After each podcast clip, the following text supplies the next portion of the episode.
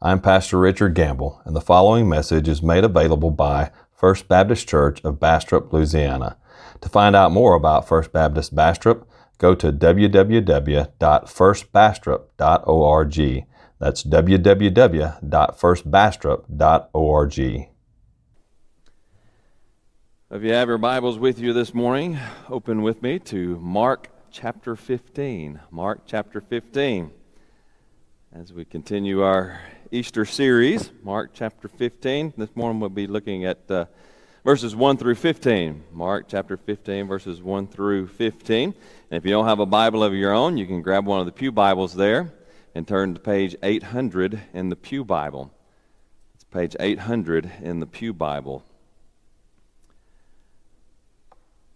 You know, an important question to ask, and uh, a lot of people ask this question, non believers especially ask this question. If Jesus was so good, if he was innocent, then why was he crucified? Why was Jesus crucified? Why did he have to die? And Mark chapter 15, verses 1 through 15, actually answers that very question. It aims to answer that very question. It shows us why Christ died on the cross. Now, just kind of remember where we've been as we've been working through the Gospel of Mark and his passion narrative. Uh, we've seen Jesus as a, a perfect example. Uh, Mark, one of his great themes in the whole book is that of discipleship. And Mark consistently paints Jesus as our perfect example. We're to follow Jesus' example as disciples. I mean, that's what we're supposed to do, right? Disciples of Christ, we follow him. But Mark shows him as the perfect example. And so he showed us that Jesus exemplifies how to persevere under pressure uh, by watching. That is, being aware of our own weaknesses and the temptations and trials that will come our way. And by praying, praying to God to help us through those trials and tribulations, and then, of course, surrendering to God's will. And so Jesus exemplified that for us. And then in, in Mark uh, 14 53 through 72, Jesus showed us how to stand firm in our faith by relying on God, having that divine dependence, relying on God's strength to get us through every adversity. Well, today, Mark shows us that Jesus is even more than a great example. He's more than a perfect example. He is actually a perfect substitute. Jesus is the perfect substitute. And that's what we see here in this little narrative about Jesus' trial before Pilate this morning. So, now last time you remember when we were looking at Jesus, Jesus was on trial before the Sanhedrin. So the Sanhedrin brought Jesus in, they arrested him, and they brought him in, and they were looking for some accusation against him. Of course, they, they finally concluded that he was guilty of blasphemy because he proclaimed to be the Messiah, the Christ, and the very Son of God. Now, the only problem with that was that uh, it was only blasphemy if it wasn't true, but Jesus was telling the truth, so it wasn't blasphemy. But uh, in their eyes, he had committed blasphemy. But the problem with that is that uh, blasphemy was not a, a you know, a, it wasn't worthy of death in the eyes of the Romans. It wasn't a, a death penalty. And so now they've got to come up with something else as they bring him to Pilate, to the one authority that has the authority to put Jesus to death. See, Sanhedrin couldn't put anybody to death. Uh, they couldn't crucify anyone. They did not have that authority. So now they got to bring him to Pilate, and they got to make their case before Pilate to see if, if Rome will actually put Jesus to death. So Mark chapter 15, verses 1 through 15, is Jesus' trial before Pilate. So, as, if you found your place there, if you will, stand with me in reverence to the reading of God's holy word as we read this account of Jesus' trial before Pilate. Now, hear the word of the Lord. And as soon as it was morning, the chief priest held a consultation with the elders and scribes and the whole council that's the whole council of the Sanhedrin and they bound Jesus and led him away and delivered him over to Pilate. And Pilate asked, asked him, Are you the king of the Jews? And he answered him, You have said so. And the chief priest accused him of many things, and Pilate again asked him, Have you no answer to make? See how many charges they bring against you? But Jesus made no further answer. So Pilate was amazed. Now at the feast, he used to release for them one prisoner for whom they asked. And among the rebels in prison who had committed murder in the insurrection, there was a man called Barabbas. And the crowd came up and began to ask Pilate to do as he, had, as he usually did for them. And he answered them, saying, Do you want me to release for you the king of the Jews? For he perceived that it was out of envy that the chief priest had delivered him up. But the chief priest stirred up the crowd to have him release for them Barabbas instead. And Pilate again said to them, Then what shall I do with the man you call the king of the Jews? And they cried out again, Crucify him! Pilate said to them, Why? What evil has he done? But they shouted all the more, Crucify him! So Pilate, wishing to satisfy the crowd, released for them Barabbas. And having scourged Jesus, he delivered him to be crucified. Let's go to the Lord in prayer. Heavenly Father, Lord, as we come to this text this morning, our hearts are humbled. As Jesus stood trial as an innocent man, yet the masses cried out, Crucify, crucify, crucify. So Jesus, the innocent Lamb of God, was crucified instead of the guilty man, Barabbas. Oh, Father, open our eyes to see the, the message that you have in store for us here in this text. Help us to see how Jesus, the innocent, gave his life for the guilty. These things I pray in Christ's name. Amen. And you may be seated.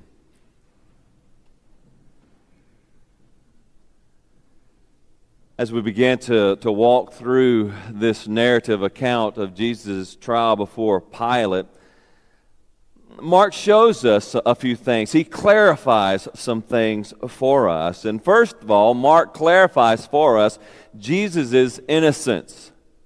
He clarifies Jesus' innocence. That's the first thing he pronounces to us here in this first paragraph of chapter 15. Notice he, he focuses in on Jesus' innocence. Now, he is accused, of course, again, of blasphemy, right? That's, the, what the, that's what the Sanhedrin found against him. But they can't come to Pilate with blasphemy because Pilate could care less about uh, a man committing a sin against the, the Jewish religion, right? So, so he, he doesn't care about the charge of blasphemy. So what do they do? Well, they, they come to him with some other trumped up charges, and they actually accuse him of being an, an insurrectionist. They accuse him of being a rebel, of one who is trying to usurp the Roman authority, trying to displace Caesar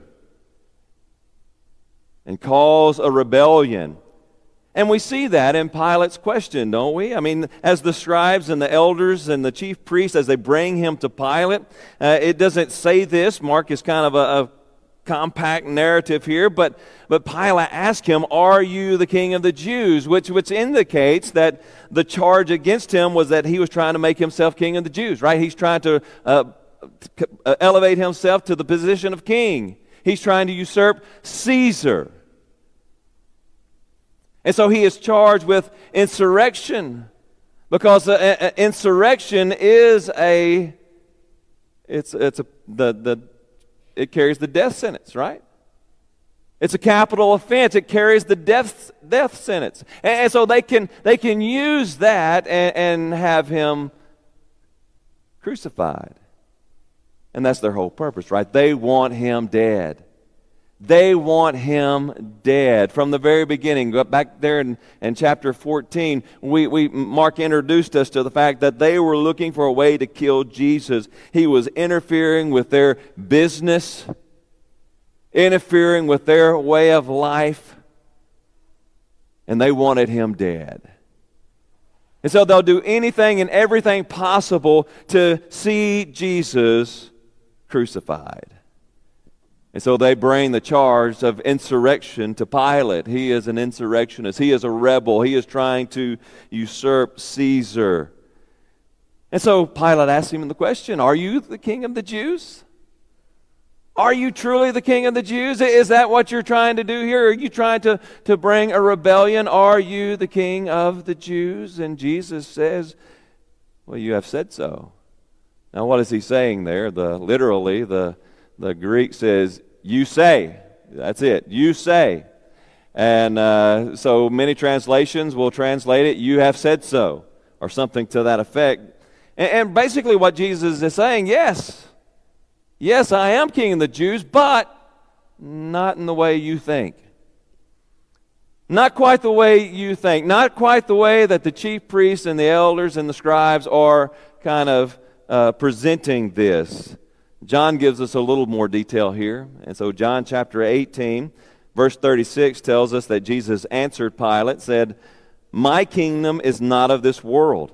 If my kingdom were of this world, my servants would have been fighting that I might not be delivered over to the Jews. But my kingdom is not from the world. And so Jesus says, Yes, I am king of the Jews, but I'm not here to usurp uh, Caesar. I'm not here to, to establish my kingdom right here, right now, in this place. That's not my purpose. I've got another purpose, a purpose that you don't understand. But yes, I am king of the Jews. I am king. But my kingdom's not of this world, my king's of another world. My king, my kingdom is of a world still yet to come. So Jesus confesses, Yes, I am king of the Jews, but uh, Pilate sees, he kind of sees through all of this. He understands why the elders and the chief priests have brought him to Jesus. They're jealous. They envy Jesus because Jesus is the new popular thing, right? People are following Jesus because they've seen the signs that he has done. His teaching is amazing. And, so he has this group of people following him, and, and people are questioning what the, the scribes and the chief priests and the elders are, are teaching and saying. And so they're jealous of Jesus. They envy him and his, his disciples. And so they want him dead. And Pilate understands this. He understands this. And so they just continue to bring accusation after accusation after accusation against Jesus. They want him dead. So Pilate asked Jesus, Well, have you nothing to say? Have you nothing to say? Dude, don't you hear all the charges that they are bringing up against you? Uh, have you no defense? Will you not defend yourself? Yet Jesus was silent. And that absolutely amazed Pilate. That Jesus would remain silent in the face of so many accusations. And, and, and doesn't it amaze us as well? Because if, if someone accuses you of something that you didn't do, what, what's your response? Is your response silence? Most likely not. I know it wouldn't be my response. Right? If you accuse me of something that I know I didn't do, I'm like, whoa, wait a minute. Uh uh-uh, uh no, that's not me. I did not do that, and here's why. Uh, I was here and not there. I, I, would defend myself through and through. I mean, I would lay down a heavy defense. I would get very defensive if you started accusing me of something that I hadn't done.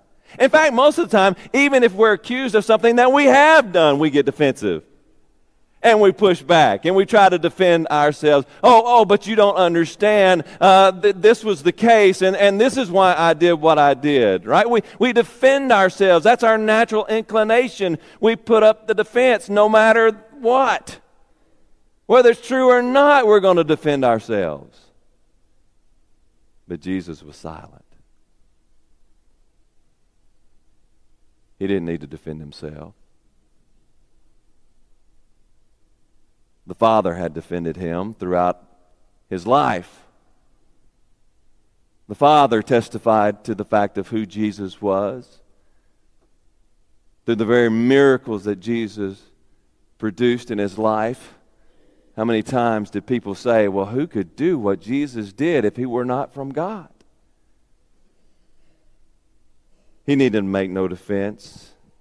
And so Jesus Jesus fulfilling prophecy remained silent. And indeed, that's exactly what he was doing.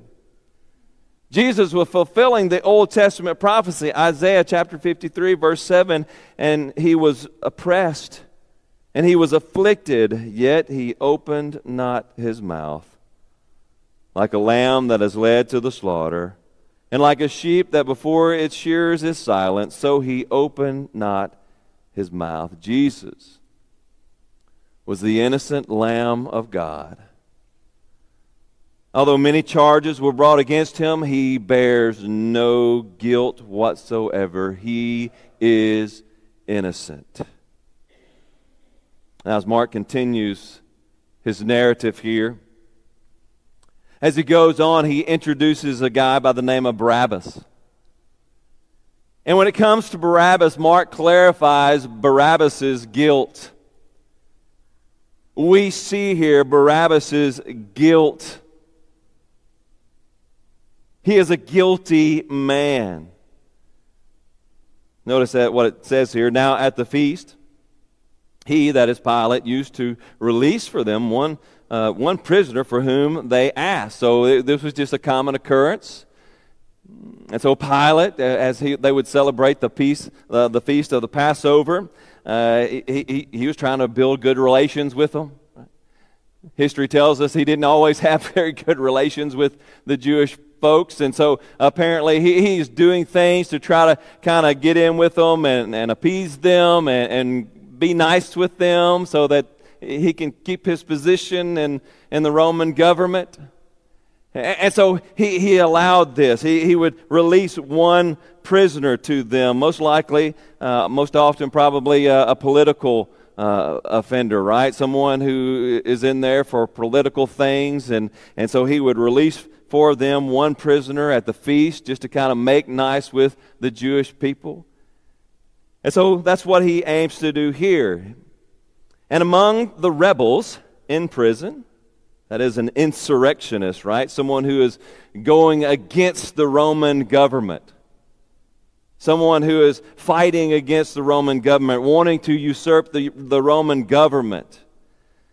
Among the rebels in prison who had committed murder in the insurrection, there was a man called Barabbas.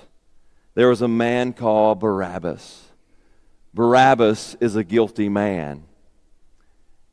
Notice here what the, the charges against Barabbas are. Barabbas was an insurrectionist. He was a rebel. He was the very thing that Jesus is being condemned of. He is one who, is, who has been a, a rebel against the Roman government. The definition of an insurrection is an organized opposition to authority in which one faction tries to wrest control from another. So uh, they had organized this rebellion and, and, they tried to, to raise up the other Jews, the other Hebrews, and, and rebel against the Roman government, to try to overthrow the Roman government. They were tired of that oppression of the Romans, and so they were rebelling against Rome. And so he was a guilty insurrectionist. But not only that, he was also condemned to murder. And so, as they raised up this rebellion against Rome, things got out of hand. And Barabbas did the most horrible thing imaginable. He murdered someone in the midst of their rebellion. There's no question about Barabbas' guilt. He is a convicted man, he is guilty. He is guilty. He is guilty of rebellion. He is guilty of murder. Barabbas is guilty. Barabbas was a condemned insurrectionist, a murderer. And many historians believe that the other two people crucified with Jesus was in the clan, right? They were part of Barabbas' group. So Barabbas was supposed to die with them. All three were supposed to die that day because they were guilty. Barabbas was guilty. He was guilty of rebellion. He was guilty of murder. He deserved death. In any court, he would have deserved death. He was a guilty man. He was a guilty man deserving of the punishment of crucifixion. So, so Pilate, Pilate devises a little plan here. We've already seen Jesus is innocent. We know Barabbas is guilty. And Pilate, he wants to make an exchange. And so, as we continue down in the narrative, we see Pilate's exchange. He wants to make an exchange. And he's kind of working this because he thinks uh, he doesn't really want to crucify Jesus. Other gospel accounts make it clear that really he doesn't want to have anything to do with crucifying Jesus. His wife even comes in to him at one point says, "Have nothing to do with this innocent man. Don't don't do it, right? Don't do it, Pilate." And so Pilate wants to get out of this. He he has these leaders coming to him. We want him dead. We want him gone. We don't want him to be crucified. But he has this whole thing where where he he lets one prisoner go and and uh, every year. So he said. Oh, I got the solution. These guys, they just want him dead because they're jealous, but I've got a solution. I've got Barabbas here. I mean, he is the worst of the worst. He is an evil man. He is guilty of rebellion and murder. I mean, the Jews, I mean, right? They, they love life and, and, and they would kill a murderer. It's in their law. And so he says, okay, I release to you one man every year. So, so, so Jews, who, who would you like? You want Barabbas, the, re, the rebel and murderer, or Jesus, the King of the Jews? He, he wants to make this exchange. He, he thinks he's got it going on. He thinks oh, this is the key, right? I can do this. And, and surely they would prefer me crucify Barabbas, the murderer, instead of Jesus, who's really done nothing wrong. And so Pilate, he comes in and he tries to, to, to make this exchange. But the chief priests have gone in and they've kind of messed with the crowd. So when Pilate says, "Do you want me to release for you? Do you want me to do you want me to pardon for you Barabbas, the murderer, or Jesus, the king of the Jews?" The crowd cries out, "Crucify Jesus! Give us Barabbas! Give us the murderer! Crucify the innocent one."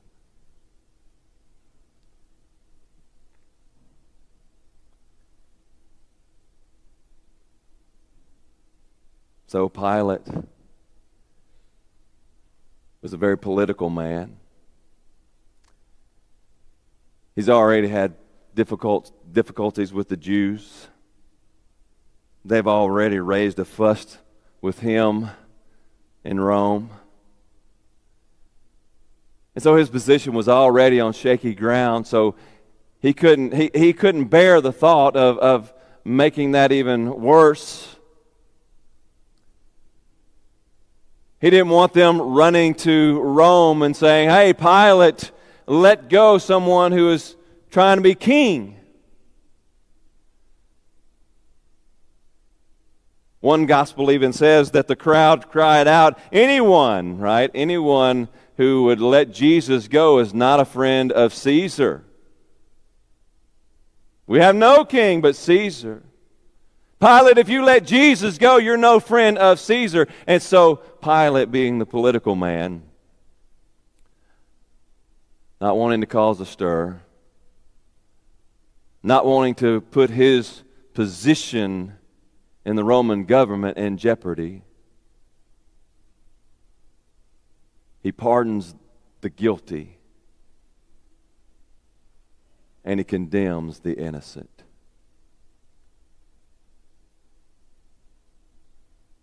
Innocent Jesus was crucified in place of guilty Barabbas.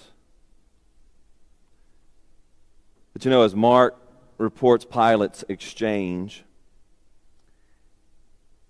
he actually reveals something far greater. We know there's something greater going on here. As all of this is unfolding, there's, there's something greater at play. While Mark reports the exchange of guilty Barabbas for innocent Jesus, he actually reveals the great exchange. We see here the great exchange. Because just as Jesus was exchanged for Barabbas,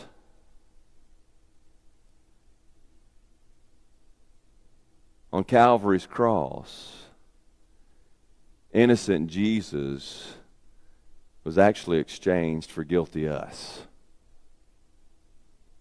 You see, we have to understand our own guilt. We are guilty before a holy God. Romans chapter 3 makes this absolutely clear. Romans chapter 3, verses 9 through 18. Notice what Paul says there. What then? Are we Jews any better off? No, not at all. For we have already charged that all, both Jews and Greeks, are under sin. As it is written, none is righteous, no, not one. No one understands, no one seeks for God. All have turned aside. Together they have become worthless. No one does good, not even one. Their throat is an open grave. They use their tongues to deceive. The venom of asp is under their lips. Their mouth is full of curses and bitterness. Their feet are swift to shed blood. And their paths are ruin and misery. And the way of peace they have not known. There's no fear of God before their eyes. You see, that's our condition. We are guilty. We are guilty insurrectionists. By our very nature, we, like our parents before us, all the way back to Adam and Eve, who organized the first rebellion against God when, when Satan came and says, If you'll just eat of the fruit, you'll be like God. And they took the fruit because they wanted to be like God. They wanted to throw God off of his throne and they wanted to take God's position as sovereign. And we, just like Adam and Eve, we want to take God off of his throne. We don't want God to rule over us. We want to rule over us. We know better than God. So, God, get out of my life. Get away from me. I don't need you. I don't want you. I can do, I want to do it my way. Our whole theme is that old, uh, that old song, right? I did it my way. That's our song. That's the anthem of mankind. We want to overthrow God. We want to sit on his throne. We want to rule and reign over ourselves. We don't want God. And if it were not for God's grace in holding us back, we would run to kill other people who get in our way. Make no under, make don't don't uh, misunderstand that, right? Like if, if don't don't think, oh, I'd never kill anybody. Oh yeah, you would. If God hadn't put the fear of government in you, if He hadn't worked in your life the way He worked in your life, you would run to kill someone who got in your way, just like the rest of the world would. We are evil to the core. We are guilty. We are guilty. We are guilty. We deserve eternal death because of our sin. We deserve the judgment of God upon us because of our rebellion against the holy God. We're guilty.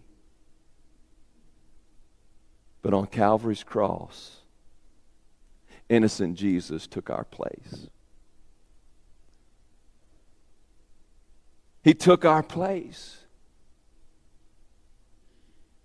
We deserve the, pen- the penalty. We deserve death. But Jesus went to Calvary's cross, and on Calvary's cross, he received the full penalty for our sin in our place. Scripture tells us God made him, Jesus, to be sin who knew no sin. He never did anything wrong. He was innocent. He made him to be sin who knew no sin so that we might become the righteousness of God. He exchanged places with us on Calvary's cross. He took our punishment in our place. So that by God's grace, through faith in Jesus, we can receive His positive righteousness.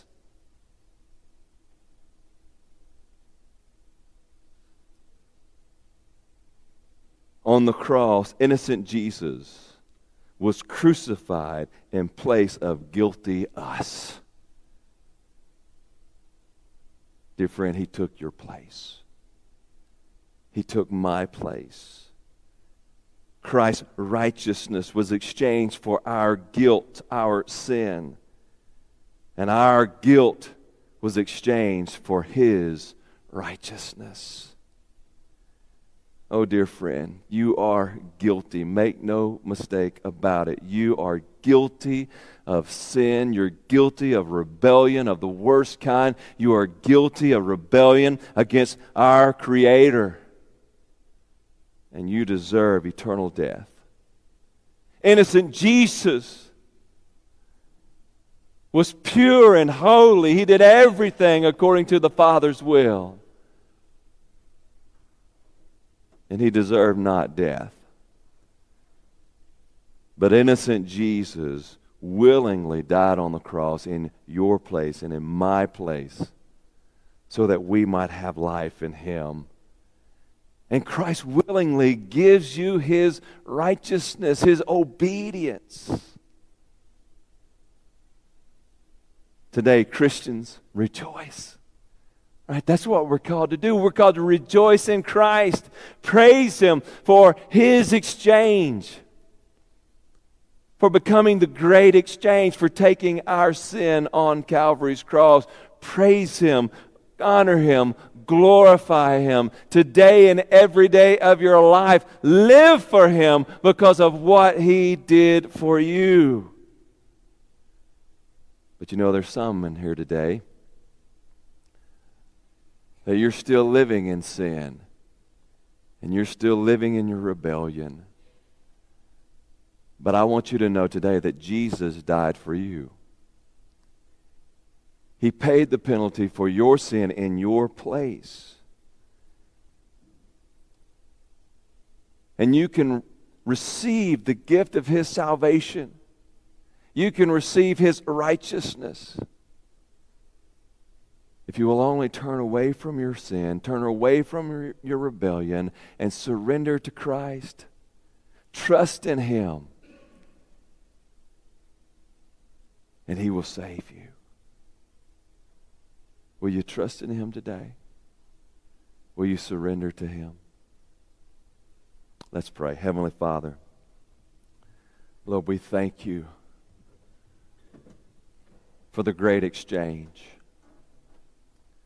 Just as innocent Jesus was exchanged for guilty Barabbas, Lord, that whole episode, that whole uh, thing reflects what you did for us. Because on Calvary's cross, innocent Jesus exchanged places with guilty us, every one of us. Oh Lord, let that sink in.